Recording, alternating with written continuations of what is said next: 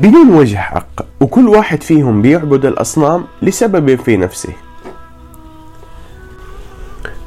والفرق لما تكون متقابلة دائما يكون في فريق قوي وفريق ضعيف.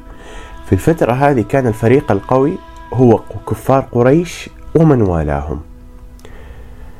شافوا الإسلام بدأ ينتشر وبدأ يعلو وإنه مساومتهم لأبو طالب قبلت بالرفض. فاتفقوا إنهم يقاطعوا الرسول صلى الله عليه وسلم بل يقاطعوا كل بني هاشم. إيش سووا بالضبط؟ اجتمعوا وكتبوا كتاب يتعاقدوا فيه على بني هاشم وبني المطلب. إنهم لا ينكحوا إليهم ولا ينكحوهم ما يتزوجوا منهم ولا يزوجوهم ولا يبيعوهم شيئا ولا يبتاعوا منهم وأن يضيقوا عليهم ولا يجالسوهم. ولا يخالطوهم حتى يسلموا إليهم رسول الله للقتل. وعلقوا الكتاب ذا أو الصحيفة في جوف الكعبة توكيد على هذا التعاهد. شاف أبو طالب التألب ذا والتجمع عليه وعلى ابن أخيه قام في أهل بيته من بني هاشم وبني المطلب ودعاهم إلى منعة أخيه وحياطته وحمايته. المهم أجمعوا أمرهم على أن يدخل رسول الله صلى الله عليه وسلم في شعبهم. والشعب هو إيش؟ الشعب عبارة عن طريق في الجبل. والشعب ذا كان اسمه شعب بني هاشم. واتفقوا أنهم يمنعوه ممن أراد قتله. فانحازت بنو هاشم وبنو المطلب إلى أبي طالب. حتى كفار هاتين القبيلتين دخلوا معهم في هذا الحلف وهذه المنعة. حمية لابن عمهم صلى الله عليه وسلم. إلا أبو لهب أنحاز إلى قريش وفارق بني هاشم وبني المطلب. أبو طالب كان خايف يعني لا زال خايف على الرسول صلى الله عليه وسلم فكان إيش يسوي؟ فكان إذا الناس راحت لمضاجعها أمر الرسول صلى الله عليه وسلم فأتى فراشه. يعني خلاه يروح فراشه. ألين يراه الناس إنه هو خلاص راح فراشه. فإذا واحد أراد به مكرا يعرف إنه الرسول في فراشه. إلى أن ينام الناس. فإذا نام الناس جاب واحد من أولاده أو إخوته أو بني عمه. حطوا مكان الرسول صلى الله عليه وسلم وخلى الرسول صلى الله عليه وسلم ينام في مكان ثاني. مش الموضوع هذا حوالي ثلاث سنين والمسلمين معاهم. المسلمين من بني هاشم معاهم كفار بني هاشم وبني المطلب محاصرين في الشعب هذا. بطبيعة الحال كان في مسلمين من قبائل أخرى خارج, خارج هذا الشعب مثل أبو بكر وعمر بن الخطاب وغيرهم من الصحابة كانوا خارج هذا الشعب. لدرجة تخيلوا يعني الكفار كانوا ما يتركوا أي طعام يعني تخيلوا واكم تتخيلوا. هم ساكنين في مدينة وهذه المدينة مغلقة عليهم في حي من أحيائها مغلق عليهم ممنوع أحد يبيعهم أو يشتري منهم أو يتزوج منهم أو يزوجهم. مقطوعة عنهم الحياة مية بالمية. والمؤونة اللي عندهم هيجي وقته تخلص. هيوصلوا لمرحلة من الجوع عالية. لدرجة لدرجة إنه إذا جات ناس تبغى تبيع أكل في مكة أو تبيع شيء في مكة يقربوا منها أهل مكة ويشتروه قبل لا يقربوا منهم بنو المطلب وبنو هاشم. تخيلوا يعني أبو لهب كان يقول غالوا على أصحاب محمد حتى لا يدركوا معكم شيئا. يعني أرفعوا لهم الأسعار. يعني تخيلوا لأي درجة يوصل الجوع. سعد بن أبي وقاص يقول يعني يحكي يقول خرجت من الليل أبول. وإذا أنا أسمع بقعقعة تحت بولي. يعني تعرفوا أكرمكم الله إذا أحد تبول وتحته شيء يسمع صوت معين. يقول فإذا قطعة جلد بعير في قطعة جلد بعير فأخذتها وغسلتها ثم أحرقتها ثم رضضتها يعني فتتها. وسففتها بالماء وشربت عليها من الماء فقويت بها ثلاثا. يعني متخيلين لأي درجة وصل الجوع. يعني هذا بعد كذا هشوفوا سعد بن أبي وقاص في القادسيه بيحارب وبيعارف. يعني تخيلوا تخيلوا تخيلوا الناس اللي كانت في مكة ضعيفة مستضعفة ما عندها الأكل هي نفسها اللي هزمت الفرس وهزمت الروم. هي نفسها اللي أسست دولة الرسول صلى الله عليه وسلم في المدينة وهي اللي نفسها أسست بعد كذا الدولة الأموية اللي خرج منها معاوية واللي خرج منها غيره من الصحابة. هي نفسها اللي أسست دولة الخلافة الراشدة. سبحان الله لما يعني دائما يكرروا ال ال ال ال الموهبة أو الطموح يخرج من رحم المعاناة. لكن ما أظن في معاناة الناس قاستها أكثر مما يعاني أصحاب الأنبياء. سواء الرسول صلى الله عليه وسلم أو غيره من أصحاب الأنبياء. أكبر معاناة هذه التي يقاسونها. ومصداق هذا لما جاء واحد من الصحابة يشتكي لرسول الله صلى الله عليه وسلم الآذى التي يتلقاه هو وغيره من الصحابة. فالرسول صلى الله عليه وسلم رد عليه بحال من كان قبلنا وما كان يحدث لهم من تعذيب وهذا كان يثبتهم على دينهم يا جماعة. على العموم في الحصار ذا كان ما حد يقدر يدخل شيء على بني هاشم وبني المطلب لا أكل ولا غير أكل. اللهم إلا إذا كان سرا مستخفيا. وكان ممن يصلهم واحد اسمه حكيم بن, بن حزام بن خويلد. ولد أخو أمنا خديجة رضوان الله عليها وواحد ثاني إيش اسمه؟ هشام بن عمرو. وهذول الاثنين كانوا يعني يصلوا بني هاشم. كان يأتي بالبعير وما أعرف إيش في أكل في هذا ويترك زمامه ليصل إلى المحصورين. المهم أباكم تتخيلوا ناس محاصرة هذا الحصار يخرج منهم ويولد عبد الله بن العباس بن عبد المطلب حبر الأمة وترجمان القرآن واللي منه كامل سلالة العباسيين اللي حكموا من عام 132 هجري إلى عام 656 هجري في بغداد. والعراق ثم حكموا بعد ذلك في القاهرة. يعني تخيلوا يا جماعة تخيلوا تخيلوا الناس اللي بتطلع من هذه المعاناة سواء في ذلك الزمن أو في هذا الزمن أو في غيرها من الأزمان. المهم فضل الموضوع هذا ثلاث سنين وما بدخل في تفاصيل العذابات اللي صارت ومحاولات إيصال الطعام ومعارضة أبو جهل اللي بيوصل الطعام. يعني أبغى أتفق معاكم أو أتفق معاكم في البرنامج هذا إني أنا ما أبغى أخوض في تفاصيل السيرة. يعني خلوني أقول لكم شغلة أنا معتمد في السيرة في هذه البودكاست على أربع مجلدات اسمها اللؤلؤ المكنون لموسى بن راشد العازمي. مستحيل إن الأربع مجلدات هذه أقول لكم كل شيء فيها. وفي سي في سير لعلماء ثانيين للرسول صلى الله عليه وسلم أطول من هذه الأربع مجلدات. ما راح نخوض في التفاصيل. راح ناخذ الصورة العامة للسيرة النبوية نعرف كم المعاناة اللي عاناها الرسول صلى الله عليه وسلم في مكة. وبعدين لما ننتقل للمدينة وحروبه مع اليهود ومع القريش ومع الفرس وغيرهم ثم وفاته صلى الله عليه وسلم. ناخذ صورة عامة كيف كان حياة الرسول. واللي يبغى التفاصيل نحيله إلى المرجع. المهم يا جماعة فضلت بني هاشم وبني المطلب في الشعب ذا ثلاث سنين. ألين وصل منهم الجهد والأذى؟ حال كبير مرة. خرج كذا واحد من الناس اللي عندها مروءة في قريش. واحد اسمه هشام بن عمرو. راح لواحد اسمه زهير بن أبي أمية. المهم جاء هشام. جاء زهير. زهير ذا أمه عاتكة بنت عبد المطلب عمة رسول الله.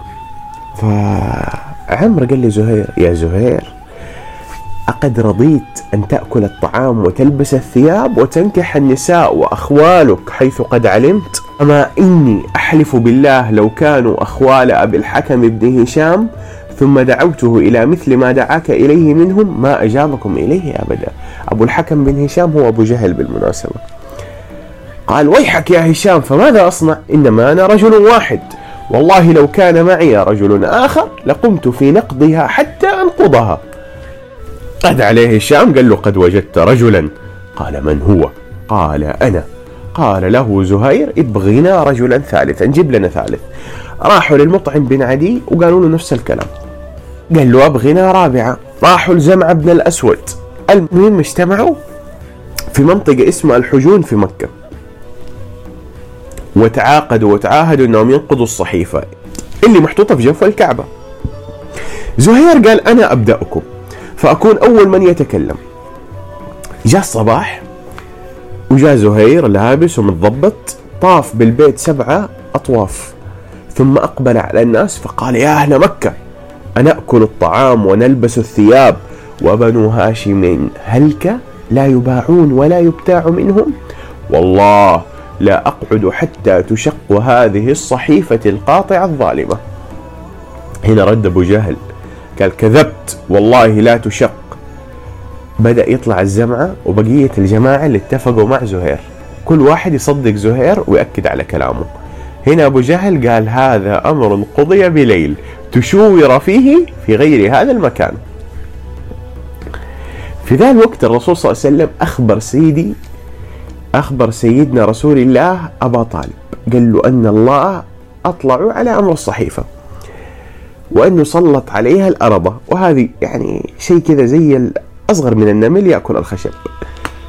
فلحست كل ما كان فيها من جور أو ظلم أو قطيعة رحم ولم تدع فيها اسما لله إلا أثبتته فيها. راح أبو طالب مع جماعة من بني عبد المطلب فلما رأتهم قريش ظنوا أنهم قد خرجوا من شدة البلاء البلاء ليسلموهم رسول الله. فتكلم أبو طالب قال قد حدثت أمور بيننا وبينكم. فأتوا بصحيفتكم التي فيها مواثيقكم فلعله أن يكون بيننا وبينكم صلح. فأبو طالب قال ذا الكلام خشية أنهم يطلوا في الصحيفة قبل ما يأتوا بها. فقال أبو طالب إنما أتيتكم لأعطيكم أمرا. فيه نصف. بيني وبينكم إن ابن أخي قد أخبرني ولم يكذبني قط. أن الله سلط على صحيفتكم التي كتبتم الأرض فأكلت جميع ما فيها إلا باسمك اللهم. فإن كان الذي قالوا كما قال فأفيقوا. فوالله لا نسلمه حتى نموت عن آخرنا. وإن كان الذي يقول باطلا دفعنا إليكم صاحبنا فقتلتم أو استحييتم. هنا قالوا له أنصفنا. أنصفتنا رضينا بالذي تقول. فتحوا الصحيفة ووجدوها مثل ما أخبر به صلى الله عليه وسلم. طبعا في ذي اللحظة يبغوا يرفعوا ماء وجههم قالوا هذا سحر ابن أخيك وزادهم ذلك بغيا وعدوانا. فقال أبو طالب يا معشر قريش على ما نحبس ونحصر وقد بان الأمر وتبين لكم. ودخل هو وأصحابه بين أستار الكعبة والكعبة فقال اللهم انصرنا على من ظلمنا وقطع أرحامنا واستحل ما يحرم عليه منا ثم انصرفوا إلى الشعب. في ذا الوقت خرج المطعم بن عدي إلى الصحيفة ومزقها ومشى إلى الرهط من قريش اللي اتفق معاهم هو وزهير وغيره فلبسوا السلاح وخرجوا إلى بني هاشم فأمروهم بالخروج إلى مساكنهم ففعلوا وخرجوا في السنة العاشرة من البعثة. المهم خرج سيدنا من الشعب وعادت قريش لنفس الشر اللي كانت عليه والكفر حقها فظل أبو طالب يحمي أخوه مثل عادته إلين بدأ يجي لأبو طالب المرض. واشتد به. هنا المشركين حاولوا أنهم يفاوضوا الرسول صلى الله عليه وسلم بين يدي أبي طالب لخوفهم أن تعيرهم العرب إن أتوا بعد وفاته بمنكر على ابن أخيه. يعني مسألة مبدأ الموضوع. فيقولون تركوه حتى إذا مات عمه تناولوه. المهم اشتكى أبو طالب وبدأ يزيد مرضه وبلغ قريشا ثقله. قالت قريش إن حمزة وعمر قد أسلما وقد فشى أمر محمد في قبائل قريش فانطلقوا بنا إلى أبي طالب فليأخذ لنا على ابن أخيه وليعطه منا. يعني نسوي عهد بيننا وبينه. فمشى إليه أشرافهم. راح له 25 رجل من ضمنهم عتبة وشيبة بن ربيعة وأبو جهل وأمية بن خلف وأبو سفيان والعاص بن وائل وبقية كبار قريش. المهم قالوا يا أبا طالب إنك كبيرنا وسيدنا فأنصفنا من ابن أخيك. فمره فليكف عن شتم آلهتنا وندعه وإلهه. المهم أرسل أبو طالب لسيدنا. فجاء الرسول صلى الله عليه وسلم فدخل البيت. وبينهم وبين أبي طالب قدر مجلس رجل.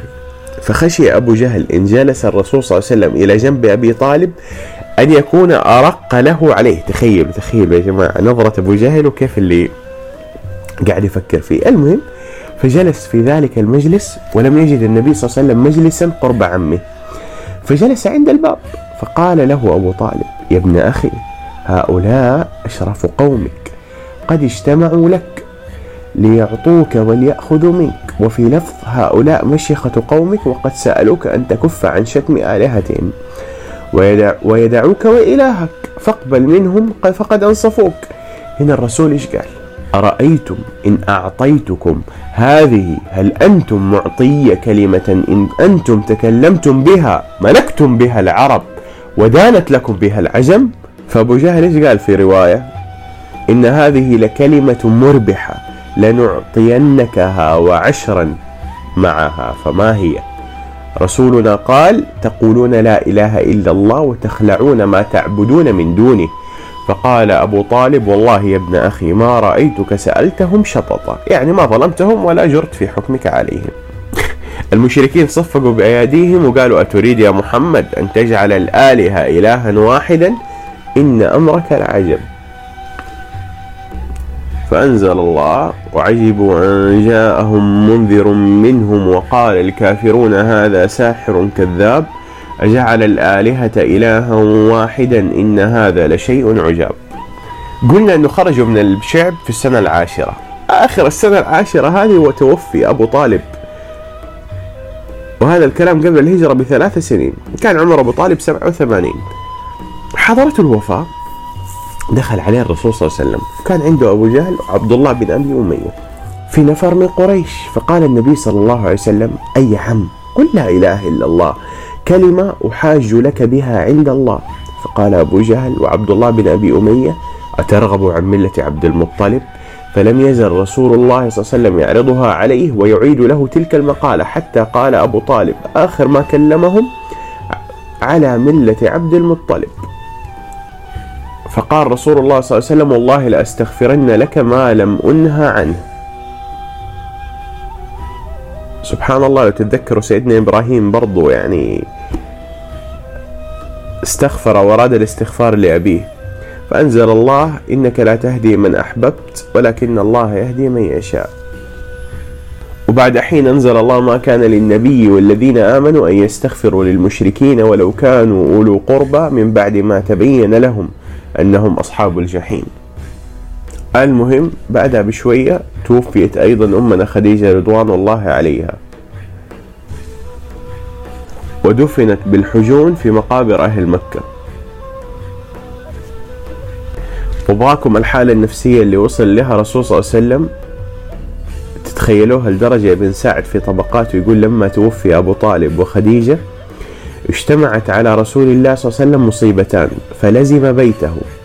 فلزم بيته وأقل الخروج.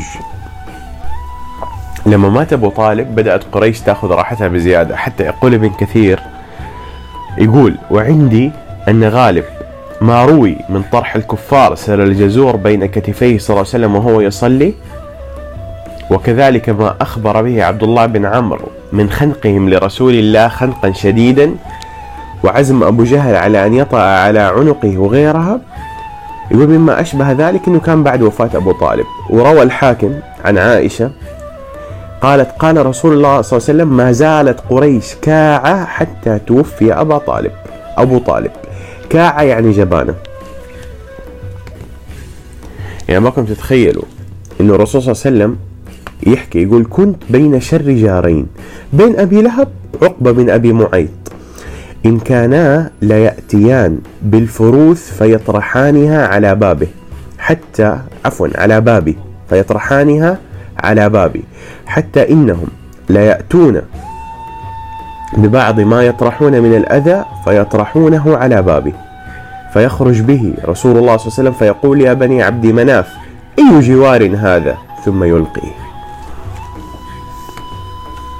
المهم في الثلاث سنين دي اللي بعد وفاة أبو طالب إلى الهجرة زادت ال... زادت العذابات وزادت التضييقات على الرسول صلى الله عليه وسلم وعلى الصحابة. إلين أبو بكر وصلت معاه أنه ضاقت عليه مكة وأصابه الأذى. فاستأذن رسول الله صلى الله عليه وسلم أنه يهاجر إلى الحبشة.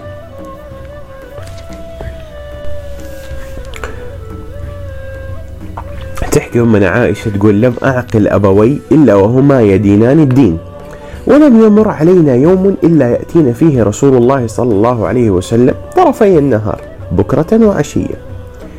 فلما ابتلي المسلمون خرج أبو بكر مهاجرا نحو أرض الحبشة حتى إذا بلغ حتى إذا بلغ برك الغماد. وهذا الموضع خمس ليالي بينه وبين مكة إلى جهة اليمن. لقيه رجل اسمه إيش؟ اسمه ابن الدغنة وهذا الرجل كان سيد القارة وهذه قبيلة من القبائل. فقال أين تريد يا أبا بكر؟ فقال أبو بكر أخرجني قومي فأريد أن أسيح في الأرض وأعبد ربي. قال ابن الدغنة فإن مثلك يا أبا بكر لا يخرج ولا يخرج إنك تكسب, تكسب المعدوم وتصل الرحم وتحمل الكل وتقري الضيف وتعين على نوائب الحق فأنا لك جار. ارجع واعبد ربك ببلدك. فرجع. ورجع مع ابن الدغنة فطاف ابن الدغنة عشية في أشراف قريش فقال لهم إن أبا بكر لا يخرج مثله ولا يخرج. أتخرجون رجلا؟ يكسب يكسب المعدوم ويصل الرحم ويحمل الكل ويقري الضيف ويعين على نوائب الحق. فما كذبت قريش جوار ابن الدغنة وقالوا له مر أبا بكر فليعبد ربه في داره. فليصلي فيها وليقرأ ما شاء ولا يؤذينا بذلك ولا يستعلم به فإنا نخشى أن يفتن نساءنا وأبناءنا. فقال ذلك ابن الدغنة لأبي بكر فلبث أبو بكر لذلك يعبد ربه في داره. أموره طيبة. وما يستعلم بصلاته غير في داره. ألين؟ بدأ لأبو بكر أنه يبتني مسجد بفناء داره. وكان يصلي فيه ويقرأ القرآن. مين اللي يجي في ذا الوقت؟ يزدحم عليه نساء المشركين وأبنائهم يسمعوا قراءته ويعجبون منه وينظرون إليه. وكان أبو بكر رضوان الله عليه بكاء لا يملك عينيه إذا قرأ القرآن. فأفزع ذلك في أشراف قريش خافوا أنه أبنائهم ونساءهم ينصاعوا لأبي بكر. فأرسلوا لابن الدغنة فقدم عليهم. قالوا له ابن الحلال كنا أجرنا أبا بكر بجوارك إنه يعبد ربه في داره. فقد جاوز ذلك فابتنى مسجدا بفناء داره فأعلن بالصلاة والقراءة فيه. وإنا قد خشينا أن يفتن نساءنا وأبناءنا. فانهى. المهم فأتى ابن الدغنة لأبو بكر فقال قد علمت الذي عاقدت لك عليه فإما أن تقتصر على ذلك وإما أن ترجع إلي ذمتي. فإني لا أحب أن تسمع العرب أني أخفرت في رجل عقدت له. فقال أبو بكر فإني أرد إليك جوارك وأرضى بجوار الله عز وجل. زادت وطأة قريش اشتد أذاها. ورأى الرسول صلى الله عليه وسلم أن الدعوة في قريش ما عاد لها جدوى. فبدأ يفكر بالخروج من مكة إلى بلد ينصره ويستنصر فيه. فخرج للطائف والطائف كان فيها قبيلة اسمها ثقيف. زي ما مكة فيها قريش الطائف كان فيها ثقيف. راح الرسول صلى الله عليه وسلم الطائف. هذا الكلام سنة عشرة من البعثة. للآن في السنة عشرة من البعثة ذكرنا خروجهم من شعب بني هاشم وفاة أبو طالب وفاة خديجة والآن خروج رسول الله إلى الطائف. وصل صلى الله عليه وسلم للطائف. راح لي مجموعة من ثقيف وكانوا سادة ثقيف ثلاثة أخوان. واحد اسمه عبد ياليل الاسم غريب هذا اسمه ومسعود وحبيب أولاد عمرو بن عمير. أحد منهم كان متزوج امرأة من بني جمح من قريش. جلس الرسول صلى الله عليه وسلم إليهم ودعاهم إلى الله وكلمهم عن الإسلام وما إلى آخره. فقال أحدهم هو يمرط ثياب الكعبة إن كان الله أرسلك. يعني ينتف ثياب الكعبة إن كان الله أرسلك. والثاني قال له أما وجد الله أحدا يرسله غيرك؟ والثالث والله لا أكلمك أبدا لئن كنت رسولا من الله كما تقول. لأنت أعظم خطرا من أن أرد عليك الكلام ولئن كنت تكذب على الله ما ينبغي لي أن أكلمك. يئس الرسول من خبرهم ومن خيرهم فقال لهم إذا فعلتم ما فعلتم فاكتموا عني. وكره الرسول صلى الله عليه وسلم أن يبلغ قوم خبر قدومه على الطائف فيجترئوا عليه. المهم قالوا له اخرج من بلدنا وأغروا به سفهاءهم وعبيدهم فخلوهم يسبوهم ويصيحوا به. يسبوه ويصيحوا به. حتى استمع عليه الناس على صفين على طريقه. وأخذوا لا يرفع رجل لا يرفع رجليه ولا يضعهما إلا رضخوهما بالحجارة حتى أدموهما. ويستهزئوا ويسخروا الرسول في الرحلة ذي كان معاه زيد بن حارثة. فكان زيد يقيه بنفسه حتى لقد أصابوا أصابوا آه شجاج في رأسه. ولم يزل به السفهاء حتى ألجأوه إلى بستان فيه نخل لعتبة وشيبة ابن ربيعة. دخل الرسول البستان. لما دخل خلاص راحوا عنه سفهاء ثقيف. وراح لظل شجرة فيها عنب فجلس هو وزيد بن حارثة. إيش اللي صار؟ الدعاء المشهور و يعني هذا دعاء سبحان الله. اللهم إليك أشكو ضعف قوتي وقلة حيلتي وهواني على الناس يا أرحم الراحمين. أنت رب المستضعفين وأنت ربي إلى من تكلني إلى بعيد يتجهمني أم إلى عدو ملكته أمري. إن لم يكن بك علي غضب فلا أبالي ولكن عافيتك هي أوسع لي. أعوذ بنور وجهك الذي أشرقت له الظلمات وصلح عليه أمر الدنيا والآخرة من أن تنزل بي غضبك غضبك أو يحل علي سخطك. لك العتبى حتى ترضى ولا حول ولا قوة إلا بالله. رآه ابن ربيعة عتبة وشيبة. وكانوا في البستان برضو. ورأوا اللي صار للرسول صلى الله عليه وسلم من سفهاء أهل الطائف. فيعني حنوا عليه من باب الرحم اللي بينهم. فدعوا غلاما لهما نصرانيا اسمه عداس. قالوا له خذ قطفا من العنب من هذا العنب فضعه في هذا الطبق ثم اذهب به إلى ذلك الرجل. فقل له, فقل له يأكل منه. فعداس سوى اللي قالوا له عليه فأقبل حتى وضعوا بين يدي رسول الله. ثم قال له كل. فلما وضع رسول الله صلى الله عليه وسلم فيه يده قال بسم الله. ثم أكل. فنظر عداس في وجهه مستغربا ثم قال والله إن هذا الكلام ما يقوله أهل هذه البلاد. فقال له رسول الله صلى الله عليه وسلم من أهل أي البلاد أنت يا عداس؟ وما دينك؟ قال نصراني وأنا رجل من أهل نينوى. فقال له رسول الله من قرية الرجل الصالح يونس بن متى ابن مت يونس بن متى؟ فقال عداس وما يدريك ما يونس بن متى؟ فقال رسول الله صلى الله عليه وسلم ذاك أخي كان نبيا وأنا نبي. فأكب عدس عداس على رسول الله يقبل رأسه ويديه وقدمه وأسلم وقدميه وأسلم. فقال ابن ربيعة أحدهما لصاحبه أما غلامك فقد أفسده عليك. فلما جاءهما عداس قال له ويلك يا عداس ما لك تقبل رأس هذا الرجل ويديه وقدميه؟ قال يا سيدي ما في الأرض خير من هذا. لقد أخبرني بأمر ما يعلمه إلا نبي. قال له ويحك يا عباس. لا يصرف يا عداس لا يصرفنك عن دينك فإن دينك خير من ديني المهم رجع الرسول من الطائف لمكة وهو مهموم محزون. ما استفاق إلا هو بقرن الثعالب. يقول عائشة تقول عن الرسول صلى الله عليه وسلم أنه قالت للنبي صلى الله عليه وسلم هل أتى عليك يوم كان أشد من يوم أحد؟ قال لقد لقيت من قومك ما لقيت وكان أشد ما لقيت منهم وكان أشد ما لقيت منهم يوم العقبة. إذا عرضت نفسي على ابن عبد ياليل فلم يجبني إلى ما أردت. عبد ياليل ابن عبد كلال فلم يجبني إلى ما أردت. فانطلقت وأنا مهموم على وجهي فلم أستفق إلا وأنا بقرن الثعالب. فرفعت رأسي فإذا أنا بسحابة قد أظلتني. فنظرت فإذا فيها جبريل؟ فناداني فقال إن الله قد سمع قول قومك لك وما ردوا عليك. وقد بعث الله إليك ملك الجبال لتأمره بما شئت فيهم. فناداني ملك الجبال فسلم علي ثم قال يا محمد. فقال ذلك فيما شئت إن شئت أن أطبق عليهم الأخشبين. والأخشبين جبلان بمكة أبو قبيس والأحمر. فالرسول رد عليهم؟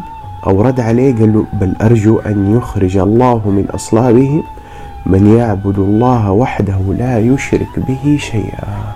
جاء الله من صلب أبي طالب علي بن أبي طالب ومن جعفر وجعفر من أبي طالب ومن أبو جهل عكرمة ومن الوليد بن المغيرة خالد ومن العاص بن وائل عمرو ومن المطعم بن عدي أو عدي جبير بن مطعم. المهم وصل سيدنا المكة. فلما أراد دخول مكة قال له زيد كيف تدخل عليهم وهم أخرجوك؟ فالرسول قال يا زيد إن الله جاعل لما ترى فرجا ومخرجا وإن الله ناصر دينه ومظهر نبيه. ثم انتهى رسول الله إلى حراء وصل لحراء فبعث رجلا من خزاعة اسمه عبد الله بن أريقط إلى الأخنس بن شريق. فقال الأخنس أنا حليف قريش. ورفض إجارة الرسول صلى الله عليه وسلم. فبعث إلى سهيل بن عمرو. فسهيل إيش قال؟ قال إن بني عامر بن لؤي لا تجير على بني كعب. ورفض سهيل أنه يجي رسول الله. فبعث رسول الله إلى المطعم بن عدي. فقال المطعم نعم وأجابه إلى ذلك. وقال لعبد الله بن أريقط قل لمحمد فليأتي. فرجع رسول الله فرجع إلى رسول الله فبات عنده تلك الليلة. فلما أصبح خرج المطعم وقد لبس سلاحه هو وبنوه. ستة أو سبعة. دخلوا المسجد وقالوا لرسول الله طف وأمر بنيه أن يكونوا عند أركان البيت لحماية الرسول. فهنا من أقبل أبو سفيان كان لسه مشرك. وقال له مجير أم تابع؟ فقال المطعم بل مجير. هنا أبو سفيان إذا لا نغفر ذمتك. قد أجرنا من أجرت فجلس معه حتى قضى رسول الله طوافه فلما انصرف رسول الله انصرفوا معه ورجع أبو سفيان إلى مجلسه. سبحان الله ذا الصنيع ما نسى رسول الله. ففي غزوة بدر لما كان في أسارة من قريش الرسول إيش قال؟ قال لو كان المطعم بن عدي حيا ثم كلمني في هؤلاء النتنة يعني لرائحتهم كريهة لتركتهم له. أي بغير فداء كما قال الحافظ. وتخيلوا يعني ونختم بهذه القصة. أبو جهل يعني يبي يستهزئ بالرسول فيقول يعني هذا نبيكم يا بني عبد مناف فرد عليه عتبة بن ربيعة طبعا بيقول ذا الكلام بيستهزئ إنه كيف نبي وبيطلب جوار. فيقول هذا نبيكم يا بني عبد مناف فرد عليه عتبة بن ربيعة وقال وما تنكر أن يكون منا نبي أو ملك. فلما سمعهم رسول الله أتاهم فقال أما أنت يا عتبة بن ربيعة فوالله ما حم ما حميت لله ولا لرسوله ولكن حميت لنفسك.